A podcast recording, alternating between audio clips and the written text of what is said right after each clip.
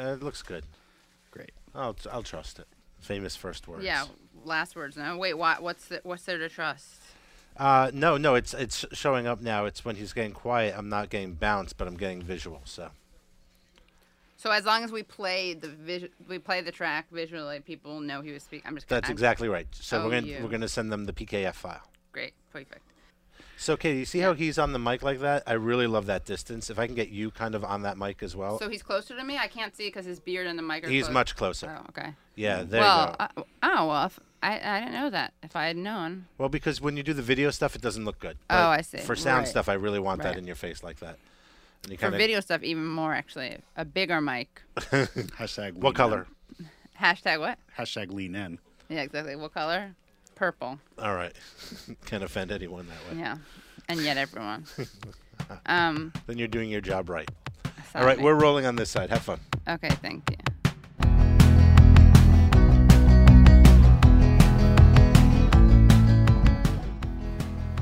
On today's episode, we talk to guest Freddie DeBoer, an academic and writer whose work you can find in places like the LA Times, the Washington Post, the Guardian, and at freddiedeboer.com. F R E D D I E D E B O E R. That's also his Twitter handle, and on Medium.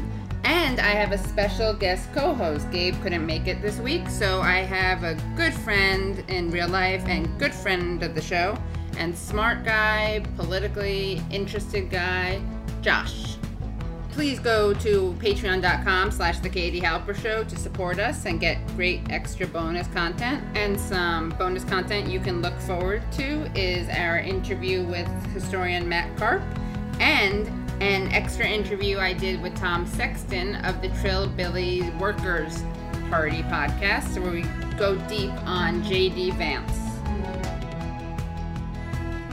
Hello and welcome to the Katie Halper Show. You can hear the Katie Halper Show every Wednesday at 7 p.m. on WBAI, that's 99.5 FM, or WBAI.org on the internets.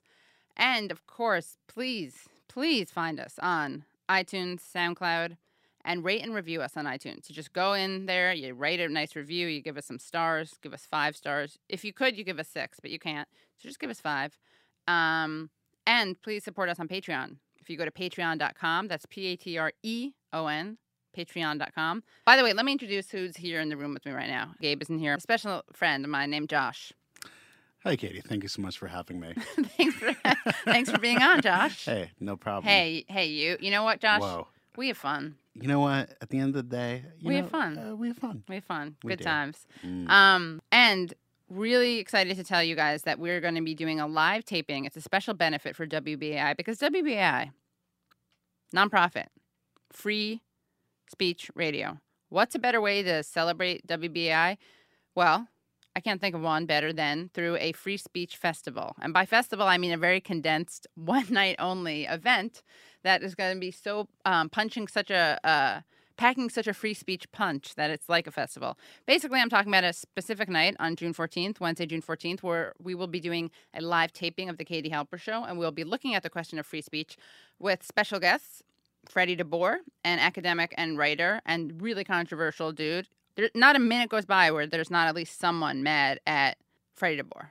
Just impossible. Someone's always mad at him. And Freddie's writing can be found in the New York Times, LA Times, Harper's, The Guardian, Washington Post. So hmm. Freddie DeBoer, Angela Nagle is the other guest. Angela Nagle is a writer. Her book called Kill All Normies about the online culture wars and the alt right actually will not will still not be out yet. So you're definitely gonna want to come to this event. Angela Nagle again writes for places like Jacobin, The Baffler, Current Affairs. Also, she's Irish. She's like gonna she's not usually here. Wow. So she's gonna, you're gonna, don't worry, we're gonna have live uh, simultaneous translation at the event of her Irish accent, and you can hear her on our past episode. She's great. Anyway, it's on June 14th at the Brooklyn Commons at 388 Atlantic Avenue. That's June 14th at 7 p.m. Brooklyn Commons, 388 Atlantic Avenue, and it is a benefit for WBAI, which is free radio, free speech, free speech radio. It's been that since the beginning, Pacifica, and so we are asking you to donate to the the station to keep supporting great things like the Katie Halper Show, uh, the Underground Railroad with Jay Smooth, which is New York City's oldest hip hop radio show.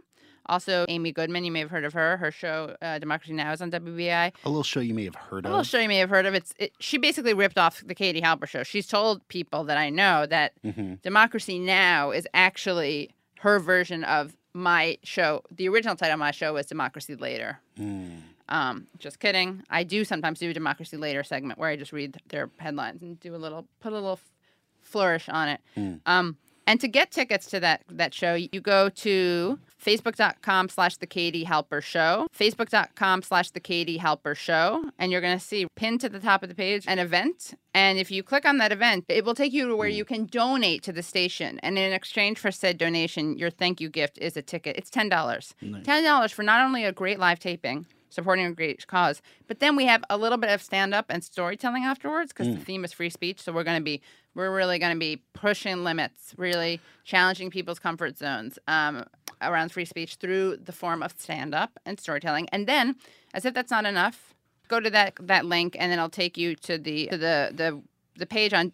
It's also you can go. This is like you want to.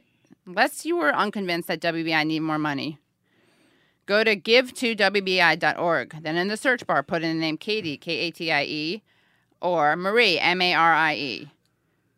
And no, put both of those in. Mhm.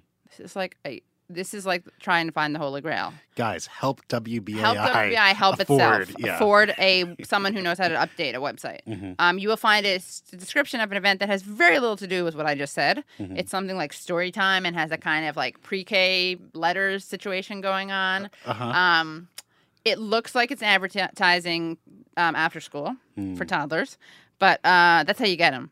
It's edgy. Look, day one of advertising school, the first thing they tell you, everyone wants to be a child again. Everyone wants to be- That's the key. Look, if you They can go hook into low, that, you can you get go them- younger. Oh yeah. We go younger. Mm. Yeah. oh, that sounds really gross, especially when I'm dealing with Trump. Oh, yeah, I didn't mean to do that. Anyway, so go to give to WBI.org, then search for the name Marie, M A R I E, Mm. Katie, K A T I E. You'll see me, that you see I will be mentioned. This woman, Marie Faustin, very funny lady who will be co hosting the storytelling part, will be mentioned. We're going to really get into it on free speech Wow. and the issue of Richard Spencer and the issue of um, people like Milo, because there's not a lot of consensus. There's less consensus than one would think around spe- free speech on the left. And some people think that you should allow people to speak wherever, you should give them a platform.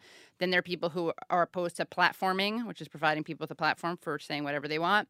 So we're going to be tackling this interesting, fascinating, treacherous, treacherous issue.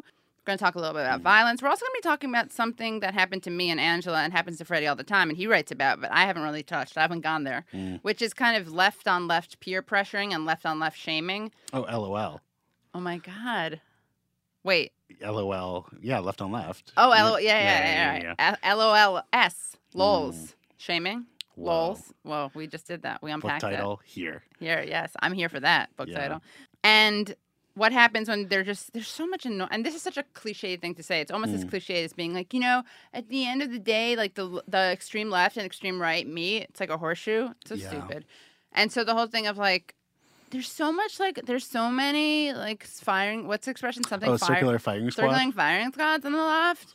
It's like, yeah, but this really is something because the, these are Mhm. people who we agree with e- each other on a lot of things, and there's such cachet in like crapping on each other as inauthentic or as Sure. you know, Uh, it really annoys me. Yeah, and well, it's interesting because I feel like so much of politics in the United States in 2017 has just become about the performance, Mm. which is not to say there's not value to performative politics. There Right. absolutely is, but uh, there is a certain Hamilton, perfect. You know what? Performance, Yeah, politics. Thank you. it has it all. Yes. You're welcome. Uh, oh man, if it weren't for Hamilton, uh, Trump would have won 40 states. Exactly. You know? um, no, but it's it's interesting, like how much of politics seems to just be synonymous or just conflated with performance. Performance. for a lot Some what? Sorry. How much of politics just seems to be uh, conflated with a kind of performance for folks, Right. where like it's just I don't know. I think a lot. I'm not saying all of it. Any of Josh, how dare you say all politics is performance? Whoa, I got you on record. Yeah. Rolled the tape. Yeah. Sorry. Sorry. So Really getting into it today. really getting really throwing caution to the wind, taking off the masks, taking Mm. off the gloves. I always mess up those idioms. You know, for someone as educated as I am, and I don't mean that in a. I mean, I just happen to go through college. You know, I graduated from college. It's we and born and raised speaking English, and I write. It's funny how much I get those things wrong. Taking off the mask versus taking off the gloves. Yes. Hmm. And I get them wrong. Uh, uh, uh, what if I? This is like, I was like, Uh-huh. I get. Oh my god, you don't know. I get them so wrong, Josh. Like that's like my thing. How have we not talked about How are we not this? talking about this? Wait, you're like, how do you not? This is like such a part of my ident- identity. It's kind of problematic that you. It's, ki- it's erasure, basically. Uh, yeah, I. I, didn't want to have to say it, so thank you for saying You're it on my behalf. You're welcome. Wait, wait, is there ever a circumstance where someone's confused because you meant to say take off the gloves, or you said no, mask, or vice no, versa? but it sounds weird. Like, what did I say the other day? Or I'll, I'll just be like, um, he fell into, he got mixed into, or something. I couldn't remember it. And so it's just little tweaks Oh, things. just- it has like a little okay. ESL air to it. It's probably my fetish for like when I when people think I'm. Someone on the street the other day, by the way, Uh-huh. a Jewish woman, was like, "Are you Mm. Jewish?" And I was like, Apropos of nothing. apropos of shalom, Mm. um, she's like, "Are you Jewish?" And I was like, "Yeah." And she's like, "You are," and I was so happy. Why, why were you happy about this? Because I like when people think I'm. It's not because I'm an anti-Semite or self-loathing Jew. Uh-huh. It's like if I were, I just like to. My assumption is that she was like, "What? That that feisty Latina woman is is Jewish?" But she Mhm. probably didn't. She just probably thought like I was whatever. Mhm. But I I'm one of those Jews who really gets excited when mistaken for Latina. Okay. Now you may not relate to that because I assume that doesn't happen to you very much. Uh, Sure. You know, speaking as the understudy for Tevye in five to six. Yeah, so you guys don't know what Josh looks like. He's literally davening in the corner. Yeah. He won't face me. He will never touch me. Like he, I can't even touch his No, hand. sorry. Uh, what else does he do? Uh, yarmulke, uh, head to toe yarmulke. You don't know this, Yeah. but really religious Jews do a, a, a burqa yarmulke. yeah, it's actually more like a hazmat suit made of the same material as a yarmulke. It's a yazmat suit. yeah. Oh my God. A kippah hazmat suit. Yazma queen. Yazma queen. I've been saying really it for good. years. That's really good. Yazma. Um. Anyway, so donate ten dollars, and you got a night full of uh, free speech, adventure, um, intrigue. You're gonna laugh. You're gonna cry. Roller coaster of emotions. Romance. Romance, bromance, romance. So, Yeah. girlmance. So, um, we're gonna be calling Freddie soon. But what do you? And then maybe we can do the Hurwitz thing. Durit. Sorry. Oh my God. I keep. Okay. So let's. I'm gonna. You want to go to the uh, Democracy Now? You know, I was just saying we do something called Democracy Now. We also do something called, as of now, Democracy Durwitz. Durwitz Now. How about that? You know? Dur Durat. What? Democ- Oh, uh, dur- Duritocracy? Yeah, Dirtsocracy now. Josh is gonna. Josh has really good talents. Uh, He has good talents. No, he's really good at doing voiceover voice. I call it VOV, VOV. I call Josh my best VOV friend. Look, that's what they say in the biz. and he also does an amazing impersonation of Adam Duritz. Adam Duritz, Counting Crows.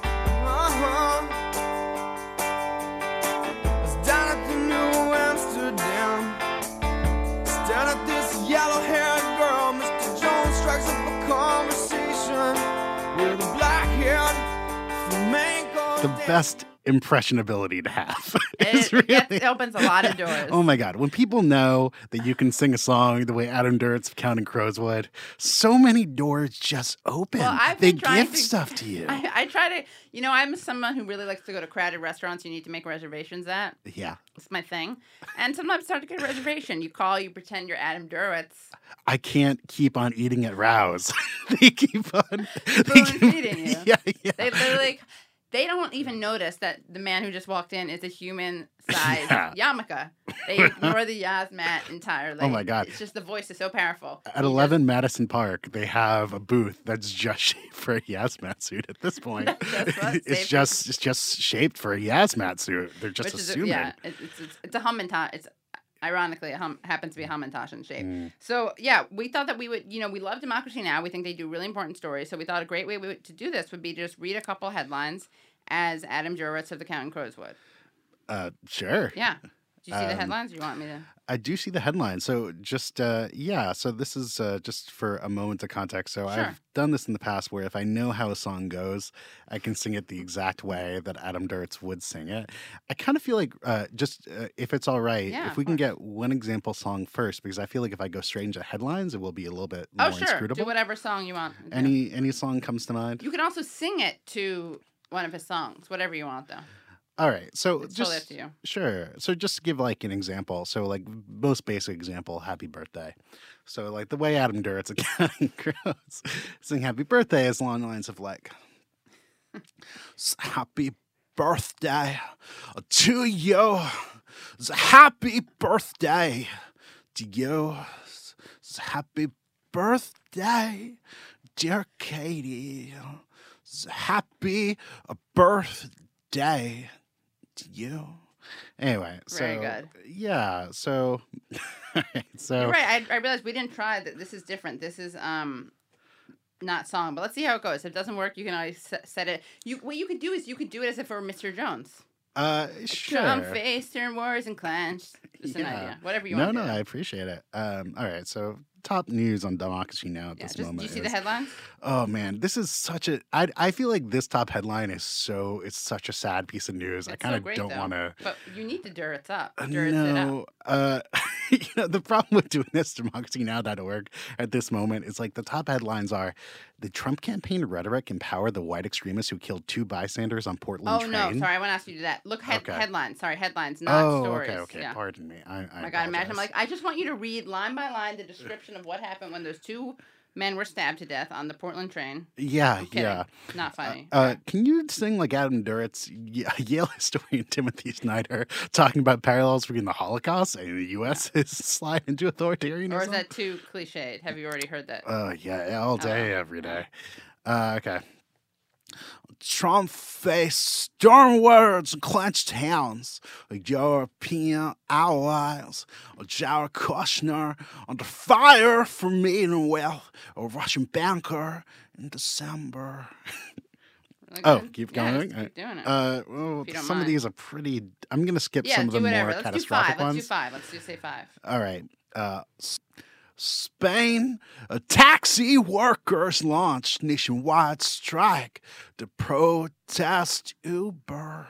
Um, Two more, and then we're we're gonna call Freddie. Oh man, all the headlines are really so. I mean, Sri Lanka. That's kind of upbeat. Okay, Brazil. That's good. Brazil's good, and um, okay. uh, Brazil's good news. Colombia's good news. Palestinian, um, kind of Okay. good news. I mean, it's, it takes a lot to say that a, a hunger strike, anything involving Palestinians and hunger strikes and Israel is good, but there's some Mhm. good news there. That's I, that's so much of my like when I go to like positive morning news sites. That's so much of what I see is Mm-hmm. uh, Feel right. good stories. Yeah, deeply feel good. Yeah. Uh, all right, two more. Brazil, thousands of protesters demand the ouster of President Temer. Uh, and then Colombia. Um, Colombia, a government reaches deal with Chocó residents after May 1st massive civic strike. That's awesome. Getting Thank a you so little much. Oberst towards the end there, but yeah. Who? Conor Oberst, uh, frontman of Bright Eyes. Oh, uh, his voice. Oh well, I don't know if it's a band that you can immediately bring up a song and assume the other person will know it, but Mm, he sounds kind like of someone who's tried to do that and failed. no. I'm- mean, I can name songs there. It's like I Halai that. Halai. Yeah, no. I mean, I think, um, but his vocal quality is a little bit more quavering than Adam Mm, Duritz. got it. Well, It's more that's great, declarative. great, great. Um, you know he's bluish. I think Adam Duritz, black and Jewish. I gotta check Oh, on that. But I'm oh, pretty sure. I, I, okay. Can I tell you? I, I want to say sincerely, I, I do. Uh, as much as I make fun of Mr. D- uh, never mind. Uh, um, no, I was going to say like I, I, I did uh, enjoy his music uh, Yeah. at that time, Mr. Jones. is good stuff. um, and I, I appreciate what he does. That being said, it is funny to me. It is, yeah. Sure. We um, called the Freddie Fredster. Hello. Hey, Freddie, how's it going? Good. How's it going? Good, thanks. Uh, you're here with me and my friend Josh. Hello. Hey, So happy to be talking to Freddie DeBoer. Such a smart guy. Just really smart. I feel like that's almost all I have to say about him. But there's so much more. He's an academic. He's a writer. He's a contrarian. Is that? I don't want to say that because that makes it seem like you're kind of intentionally doing that. He's very principle driven. Mm. I'm going to spend the entire show just describing Freddie, not have him talk at all.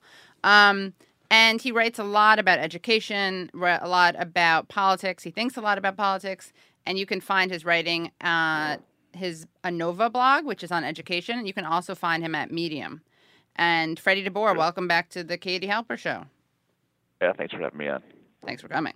Freddie, by the way, and I broke the ice before we ever met in real life. We broke the ice when I busted him, almost identifying with the Democratic Party, Mm. and it was a it was a wonderful moment. You know, Democrats only seem to really pay attention for the presidential elections. Right. But every year, the Republicans are tightening their grip on the state houses. And then what that does is when you have the state house, right, you control districting, which means that you can gerrymander and you can win the house. And so we're getting, you know, Democrats are getting killed on the ground game. Oh, I think I heard a we, a little d- identification with the Democratic Party. And so we're getting, you know, Democrats are getting killed on the ground game. Was funny. One of those moments where you can literally hear the person smiling. You know, you can hear Mhm. their voice smiling. Oh, I think I heard a we, a little d- identification with the Democratic Party. We can Maybe we a little bit. We can cut this out. We'll bleep this out of. Yeah, bleep, we, bleep uh, that, please. Yeah, Yeah. the podcast. Yeah. It was, it was, more anti-Republican than pro-Democrat, so it's fine. I, I used the wrong pronoun. Yes. You see, never let it be said that Freddie dismisses the significance of pronouns. That's right. That's right. You're an academic, you're a writer. You seem to have gone through, am I right, that you've kind of had a, have you gone through a shift? Yeah. Well, I, got- I got a job. I mean, uh, you know, like I'm at I'm at my office at at Brooklyn College right now, uh, and I during the day I will um, promote stuff on social media, but I don't write during my workday, which is from eight to four, um, every Monday through Friday, and so that has kind of changed my my ways of engaging. Mm. And also, you know, I'm trying to be I don't know more professional about. I guess is one way you could put it. Right. um, you know, uh, whatever that means. Right. Um, but yeah, no, really, I just I got a job and uh, I've been trying to make my engagement a little bit more focused, and I just don't have the same number of hours to write that I once did. So uh, that's kind of changed how I'm engaging these days. Okay, got it. And we want to talk to you about free speech, violence, maybe your your piece on podcasting. How was that received? You wrote a piece li- called "Podcast Thing." I didn't know this, Freddie. That apparently you, you write on this piece that occasionally you get people wanting me to be mad about stuff that I'm not. A year or two ago, for example, someone kept asking me to be mad about adult coloring books, but I honestly can't comprehend why I would care that some adults want to color. Or people who think I'll hate wine tastings or quinoa. Who cares? Don't get me wrong. I'm just about always mad online, but I'm not always mad about things that people I think people think I would be mad about. First of all, what's the color coloring book thing? Is it fetish? Is it like fetishizing people of color or something? I don't even know what it is. no, there was a an adult coloring book fad uh, a couple of years ago. It was very very popular. Uh, in fact, for a period of time, they kind of um, saved print publishing. Whoa. um, and uh, they were very popular. And some people saw them as being uh, indicative of a um, uh, indicative, like a I don't know, a, a new immaturity or an inability for adults to grow up. But I Mm. just didn't particularly care if people want to. Um, do coloring books if adults want to do coloring books because they think it beats their stress or whatever then good for them Yeah, I like the idea that we're, where we live in a world in which like the real problem is the proliferation of coloring books. The coloring book industrial complex. yeah, exactly. Yeah. the people who assumed that I would have a take about something like that uh, um, is that you know there's a sense in which everything in contemporary political life, well, in contem- contemporary life, excuse me, is politicized, in which even the most sort of mundane aspects of cultural minutia are expected to carry all of this political baggage because we've suffused our lives with political engagement, right? It's, I mean, for example, you know, when you have when you're online all the time, on social media or on blogs or whatever, um, the you, you have a tendency to begin to read everything in your life through a political lens. hmm Right. Right. Especially when you're not actually engaged in politics in other ways, which kind of provides the contrast or the perspective, right? Like if you are doing labor organizing or housing organizing, then you kind of have a nice perspective on the other stuff. You're like, well, the adult coloring book thing, I see how it can be framed that way, but that doesn't compare really to fighting to raise the minimum wage. Like the fight for 15 or coloring books. One's more political Right. than the other. Yeah. Right, but but again, like because the progressive political power is so is so curtailed right now because we have been losing in so many fronts. Uh, it's natural for maybe not natural, but I think what, one of the consequences is that people are uh, looking to culture more and more, right? Like progressive people Mm. control the cultural industry, they control uh, the uh, production of culture in Hollywood, and they also especially control the analysis of culture. And so it seems like you know if we only control that, let's just grab uh, our hand tighter and tighter and tighter, rather than trying to say, well, the impact of culture on actual day-to-day life is pretty limited. Right. So, let's just go big. What what is to be done, Freddie? I think what's to be done is we need to have a authentic left-wing mass movement in this country, um, and that's easier said than done, obviously. Um, part of the problem is that uh, you've seen this famous narrowing of what's available in the political space. Uh, I know it drives Democrats crazy to say that Democrats and Republicans are the same, and it's true, they're not the same. There are very meaningful and important differences between the Democratic and Republican Party. The Democrats are better and the Republicans are worse, and I'd never say otherwise. The problem is that um, that the fact that they are different doesn't mean that either of them is an acceptable alternative. And particularly, I mean, this was coming in a lot of ways in the Democratic Party, but it was particularly the presidency of Bill Clinton. The differences between the two political parties were radically uh, shrunk, and uh, we were left without a meaningful left-wing alternative for people to get invested in. Uh, and people need to believe that a political platform is going to help make build them a better life, and we don't have that right now. So what it's going to take is a lot of long, hard work to convince people that the left-wing way is correct, to uh, expand the boundaries of what's possible in American politics, and to demonstrate to people that if you get on board with our program, we can gather mass power, mass democratic power, and make real change. How much of this is? I mean, it's not to be too semantic spaced or too kind of um academic about it, but what it, I mean is part of this that the left really what, something we call the left isn't actually the left. Like, do we need to start using the liberal left and the left left? Oh yeah, I mean, I you know I will often use the, the left to, to refer to the broad left of center, right, in this country, um, and then also more specifically like a left, like a radical left or a socialist left, the anti-capitalist left. Yeah, that's fair. Let's let's just shift gears a little bit. If there's been this kind of groupthink on the left, the left, the left, left, not like Democrats, around two issues lately, around free speech and around violence. And those are two things that you you have important things to say that are not that are kind of not on message for for much of the left. I think there's like this weird fetishization on the part of the left that things like free speech are liberal values, not left values, and uh, the idea that violence is not the way to win major gains is somehow a, like a polite society liberal idea. Well, the left, to which I belong, the socialist Yes. left or the radical left, the left left, uh, a lot of its culture derives from the fact that we have been a party of losers for a very long time. Um, the the radical left has done nothing but lose in this country for my entire lifetime, uh, and uh, I mean that's just a, statement of fact. I mean, you know, there is. I mean, we have Bernie Sanders. I think, wh- while I would call him more of a social democrat than a socialist, uh, he still is a, a fairly left-leaning guy, and he's our, our sort of our lodestar. He's a single senator from a small state uh, who is unable to capture the presidential nomination, uh, who doesn't command significant uh, power in the legislative body. Um, we don't really have a functioning left-wing movement. Our institutions are small. Uh, the the growth in the Democratic Socialists of America is very encouraging, and I'm very happy about it. But per- perspective, there's about half as many national members of DSA as there are NRA members just in New York City. Okay. Wait, say that Um, again. So this, there's a half as many members of the Democratic Socialists of America throughout the country as there are NRA members just in New York City. in the city, not even the so- state, New York City. New York City. That's Okay.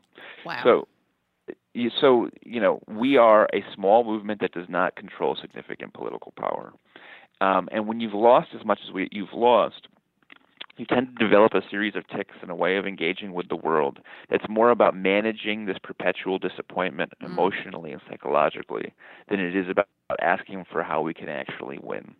And so, the obsession with political violence, for example, is something that seems very appealing when you keep losing in the democratic plane, right? Um, it sounds very romantic and it sounds kind of hopeful if you have a uh, uh, if you have sort of failed and failed and failed again, well, we're, now we're going to go into the to the streets and actually fight, right? Because that's enervating and it's uh, uh, and excuse me, it's energizing, excuse me, and it's uh, uh, it makes you feel like someone who's important, who's at an important moment. But any rational look at the current situation that we're in in this country would tell us that the threat of left-wing political violence is laughable, right? Like that we simply do not control the kind of ability to project force that would make that even remotely likely to result in any kind of victory.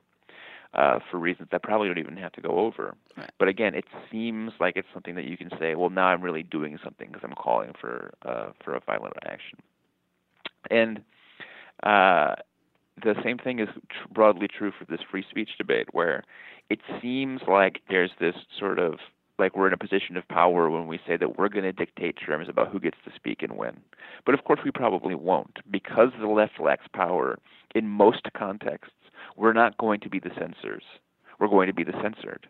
Outside of the university campus, we don't usually have the ability to, to sort of lay down who gets to speak and who doesn't. You said that there are very few places that the left will be able to control free speech outside of academia. What, what is a space where we would lose at that? What What's an example of that? Where's a place where most people reside for eight hours of the day? Work. The workplace. The workplace is a perfect example of a place where, I mean, do you hear like about no platforming campaigns within the average corporation? Right, Do yeah. you hear uh, people organizing to sort of shut down certain points of view in the workplace? No, Right. of course not. We don't even have a conversation about that because the idea is so ridiculous. Because the idea is so far out there that we don't even contemplate it, right? There's way more people in the workplace than there are in college. Right? Mm. College is a very small portion of the American population. Most people work, and those who don't want work want to work mostly. Right. And so, you know, we don't even have that conversation. Um, in the it, in the places that uh, that act, again because the the left of center tends to control the cultural spaces, it can look like we have this kind of cultural hegemony that's going on. And yes, we can regulate, you know, media, Twitter, and make sure people don't say dumb things, and we'll hound them if they do. Or we can take advantage of some of the peculiarities of contemporary colleges in order to shut down speech we don't like. But in the long run, in politics, in in the Senate, people say things that are unwoke all the time, right? It just so happens that Republicans have a majority of the Senate, and even the Democrats who are in the Senate aren't exactly what I would call woke people. Uh, in the workplace, right? The workplace is an inherently conservative environment. In religious service, right? If you go out into the America's religious places, uh, they are some of them are very progressive, but by and large, they are conservative spaces. So no one's talking about no platform platforming conservative species, uh, speakers. We're only giving our level of analysis to the places that we already control. So I think that these things are, are largely just a, a reaction to being powerless. I also think that they tend to come from the fact that we don't really have a good theoretical apparatus. I mean, the funny thing is, you know, uh, we have, uh, uh, you know, this old school sort of interpretation of the left as being just a bunch of theorists who never take action. I actually think that we have insufficient theory on the left right now because we don't talk things through. Mhm. There wasn't any ever any time when there was some book that someone wrote uh, where they say, you know, here's the case against left-wing free speech support, or there wasn't a time when we got together as an international and voted. It just sort of was this sort of weird cultural thing that happened, and the reason why is because some college student activists started agitating against free speech. And we said to ourselves, well, we're the kind of people to stand with uh, college student activists, so we're just going to generally be on that side. But that's a terrible way to proceed if you want to be a serious political movement. We have to make uh, intelligent uh, uh, decisions about what's likely to work and what's likely to spread our our, uh, our appeal to other people.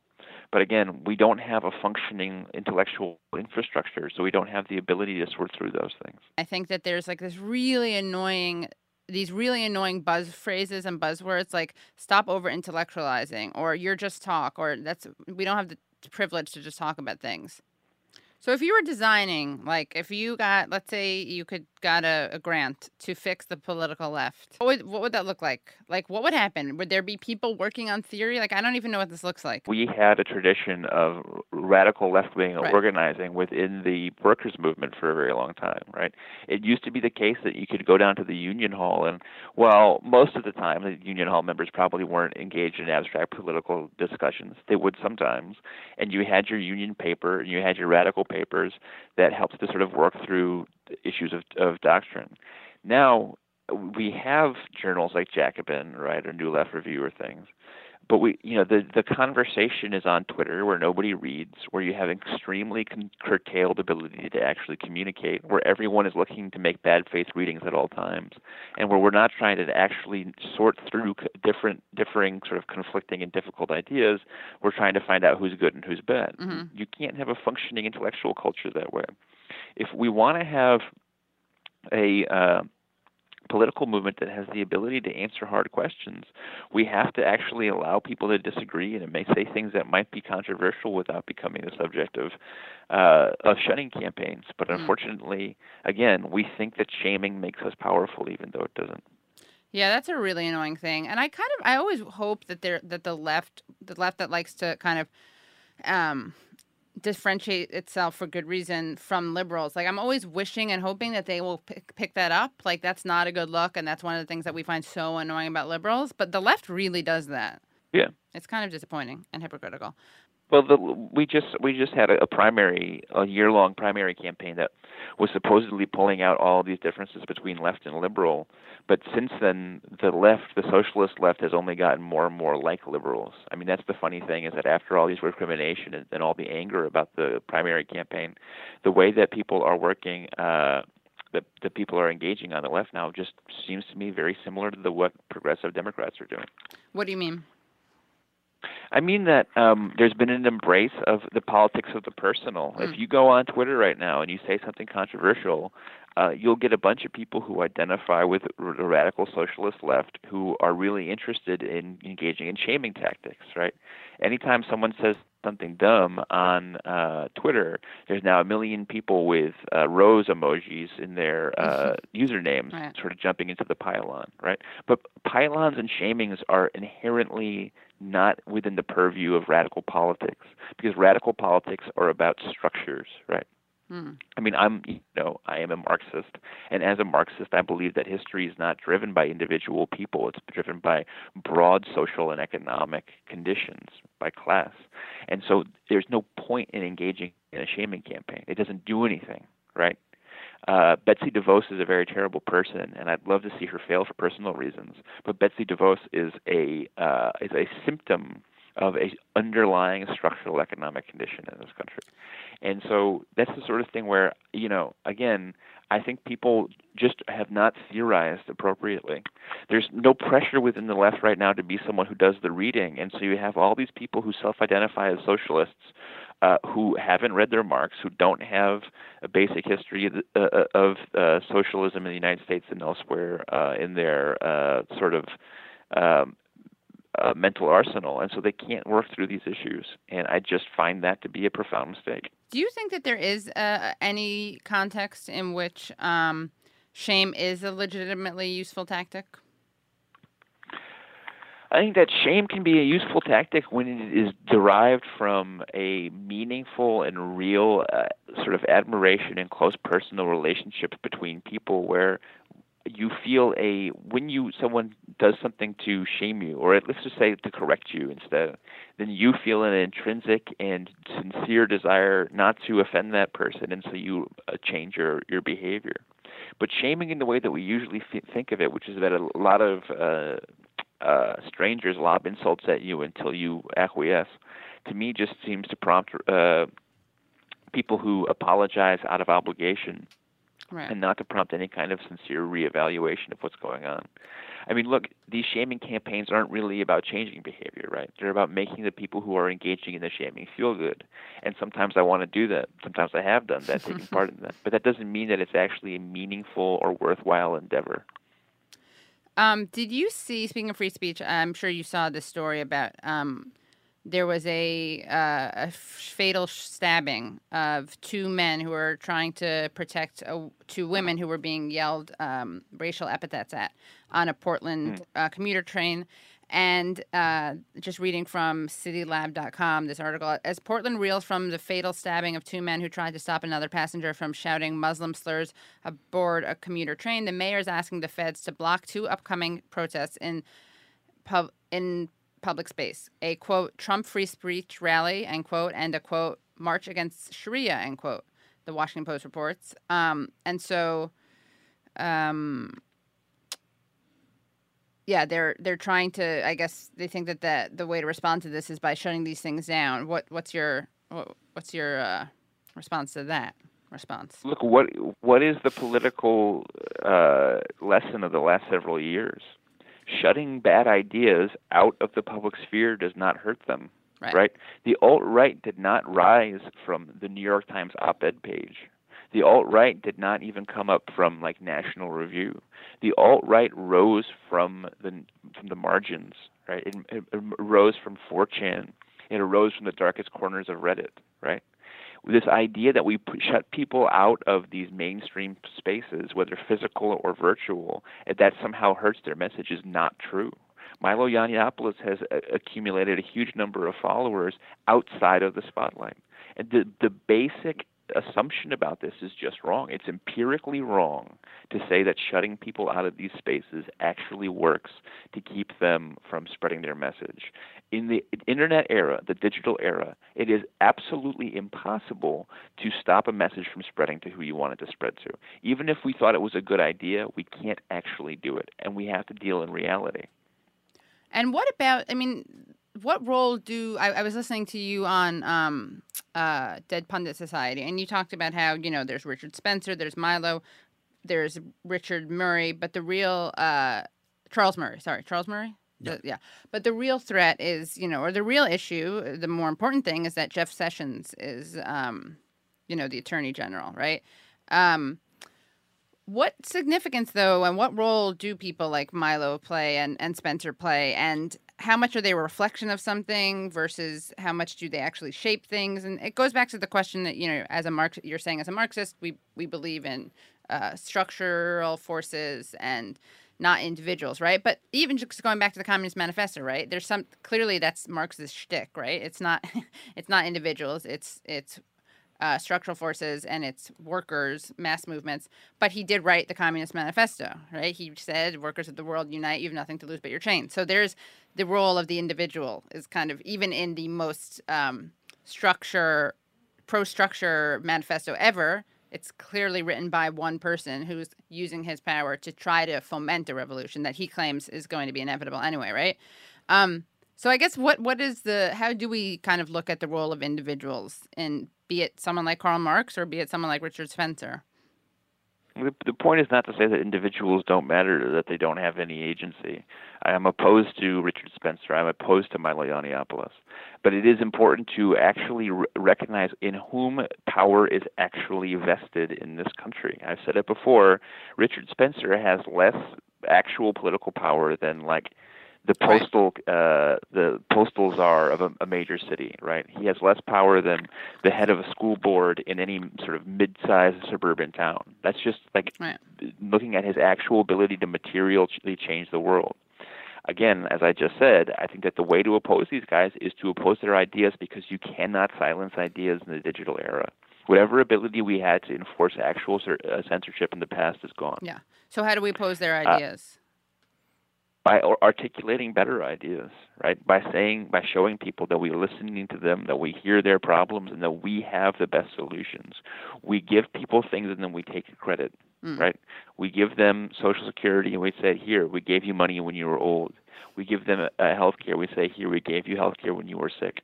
We give them protections for the, for the environment. You say, now here's breathable air and clean water, right? When you, you, you give people drink. things and you you you take credit for them. You make a simple case that your platform provides better things for them than the alternative. That's how you win.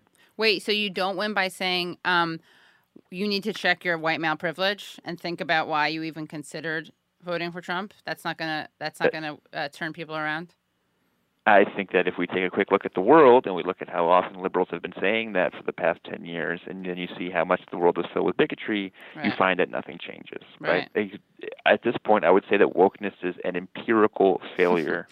Uh, do you think Uh, anyone would actually push back and be like, actually, we haven't been privilege checking enough, and if we really push the made the case for it, maybe coal miners, while they were I- I- mining, would take some time out and kind of check their own privilege.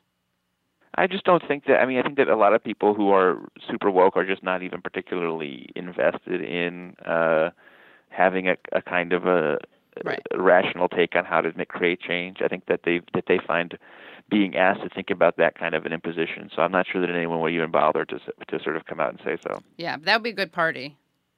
Like, uh, be a good liberal. It would be funny. It would be parody, but then people would actually take it seriously. The like, Uh, go woke, well, go woke, or go home. Go big or go home on the woke Right. front. Just wondering if you ever like. I used to. I went to Wesleyan. Freddie, for listeners who don't know, grew up in Middletown, um, and I kind of used to really think see things from this liberal point of view, very knee jerk. I'm very ashamed of it. I have to admit.